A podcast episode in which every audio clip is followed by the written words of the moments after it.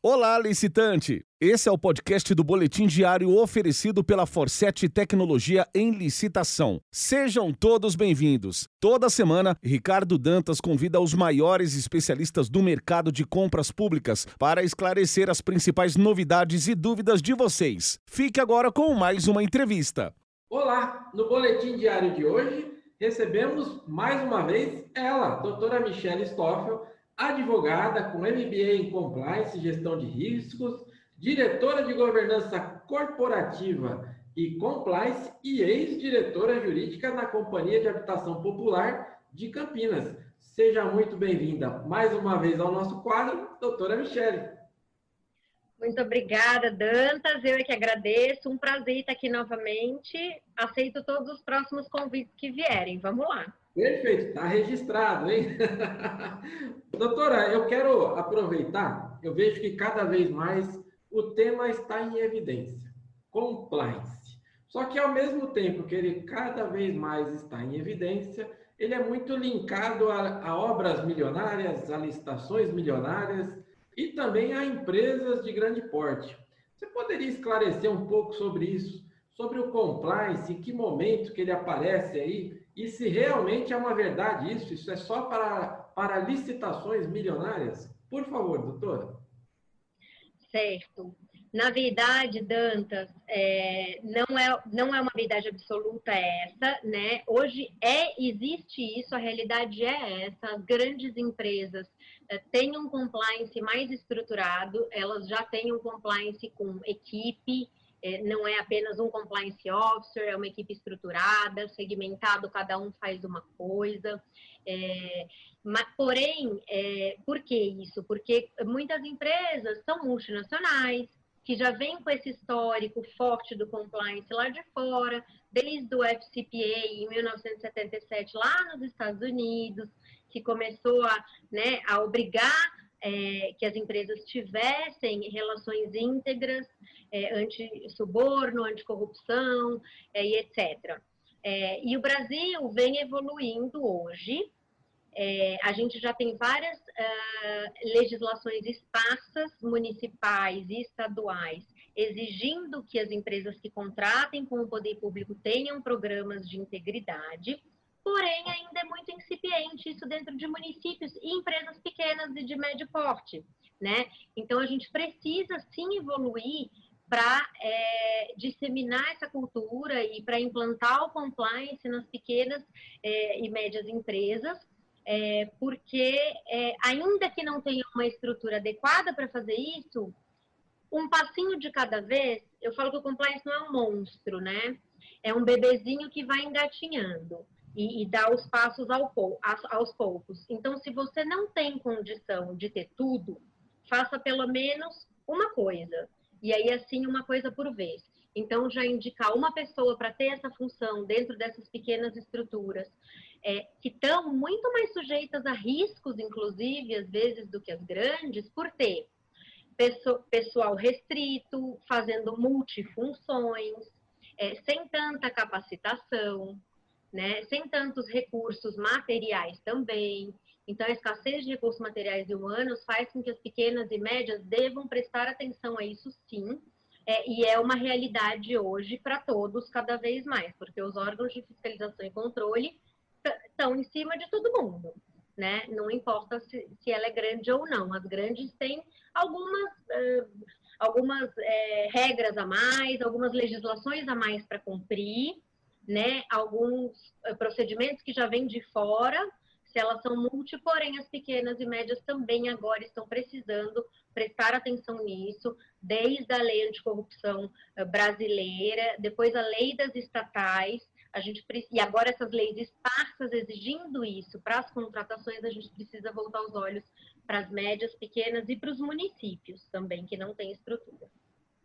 Sim, e é interessante observar, né, porque ah, ele está sendo observado, né, o, o, compliance dos dois lados, né, porque tem aqui, eu, eu até falei disso com a, com a doutora Karina, e prova disso, acho que fica, talvez eu falei muito rápido no começo, mas você é atual diretora de governança e compliance aí na Coab de Campinas, né, talvez a, a, fica mais fácil até para materializar a entrevista anterior que eu tinha feito aí com a doutora Karina, que ele é observado aí nos, nos, na, nos dois pontos, não é isso, a doutora?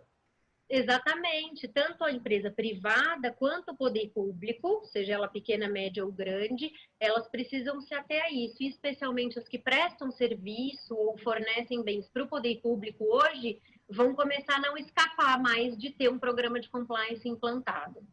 Perfeito. E eu já, já que eu mencionei aqui, doutora Karina também, eu gostaria de colocar aqui já neste vídeo o convite, né? Que nós estamos muito felizes aí por você ter aceitado aí o nosso convite. Você também vai participar aí do nosso fórum virtual de, de licitações públicas, né? E vai ter uma oficina. Gente, se você quer conhecer, se aprofundar aí mais sobre o tema é, compliance, ela vai ter inicialmente no período da manhã, né? No dia 15 do 9, às 9 da manhã, vai ter uma, uma, super palestra, um grande workshop sobre o tema compliance com a doutora Michelle Stoffel, a doutora Karina Morim e mais um convidado que anunciaremos em breve. Mas essa oficina eu tenho, eu vou falar eu, Ricardo, não perco por nada aí. Além de uma oficina que você vai fazer no período da tarde também. Eu queria aproveitar aqui, Michelle, o que a gente vai encontrar nessa oficina? Só um pouquinho para a gente aí.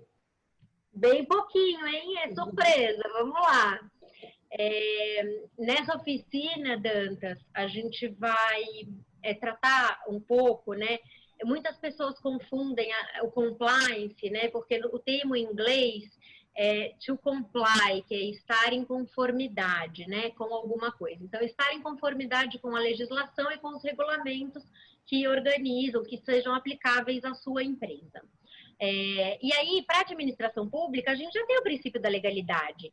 Então, peraí, se eu tenho a legalidade, que eu só posso fazer o que a lei me permite, para que o compliance, né? Confundem o conceito. Compliance é muito mais amplo que isso. Na oficina, a gente vai tratar do compliance especialmente nas contratações públicas, tá? O compliance é muito mais amplo que a legalidade, por quê? Porque o compliance envolve, um, uma disseminação de cultura ética dentro daquela organização. Ética cada uma tem a, cada pessoa tem a sua, né? Cada pessoa viveu em um local, em um bairro, em uma cidade, em um país. Cada pessoa teve uma educação eh, diferente, Cada pessoa é, é transformada um pouco pelo ambiente que, em que vive. Então, a sua moral, a sua ética, a sua probidade, ela é variável de acordo com o ambiente em que você cresceu. Então, a empresa e a organização, para controlar né, é, que os seus valores e os seus princípios sejam aplicados por todos os colaboradores, precisa instituir padrões éticos e de conduta que todos tenham conhecimento e seja aplicado por todos. Né? Então, o compliance, para além de é, observar leis, para além de fazer a parte regulatória, né, que é ver se a gente está cumprindo tudo que a gente precisa dentro da organização, é trazer esses colaboradores engajados para eles entenderem o que, que é a, a ética para aquela empresa, quais são os principais valores. E eles têm que participar do processo de construção disso, não adianta ser imposto né, o compliance. E na oficina a gente vai atrelar isso ao planejamento das contratações públicas. Como? A legislação brasileira hoje pouco fala pouco é, descreve como deve ser o planejamento dentro de uma contratação. A Lei 8666 hoje tem muito pouca coisa. Fala do projeto básico, do termo de referência, e para isso a gente tem um monte de treinamento que explica como fazer um projeto básico, como fazer um, um, um termo de referência. Mas o planejamento também vai além disso. Né? O planejamento é, tem metodologia para fazer planejamento. A gente vai trazer uma metodologia, que metodologia de projetos tal, para facilitar para o gestor público, para os advogados que assessoram as empresas também, que participam de licitação, assessores do poder público, a como elaborar isso. Diuturnamente eu sou perguntada, né? Ah, preciso montar um processo de licitação, como que eu faço? O que, que eu escrevo? O que, que eu ponho? E o sucesso de uma contratação e da licitação está na boa descrição do objeto dela. Então, eu preciso saber o que eu quero comprar, o que eu preciso exatamente. E isso é feito nessa parte do planejamento, né? E aí você vai ter uma licitação e uma gestão de contrato tranquila lá na frente, né?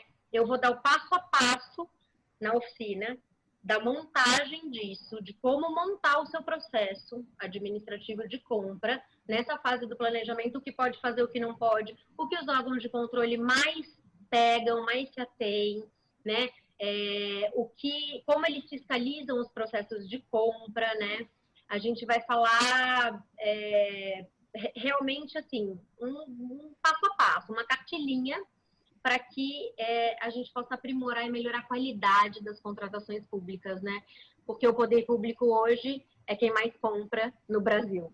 Doutor, em nome de toda a família Forset, agradeço mais uma vez a sua disponibilidade e aqui assumir o compromisso de que licitação é o nosso negócio. Muito obrigado, viu, Michele? Obrigada, Dantas. Até mais.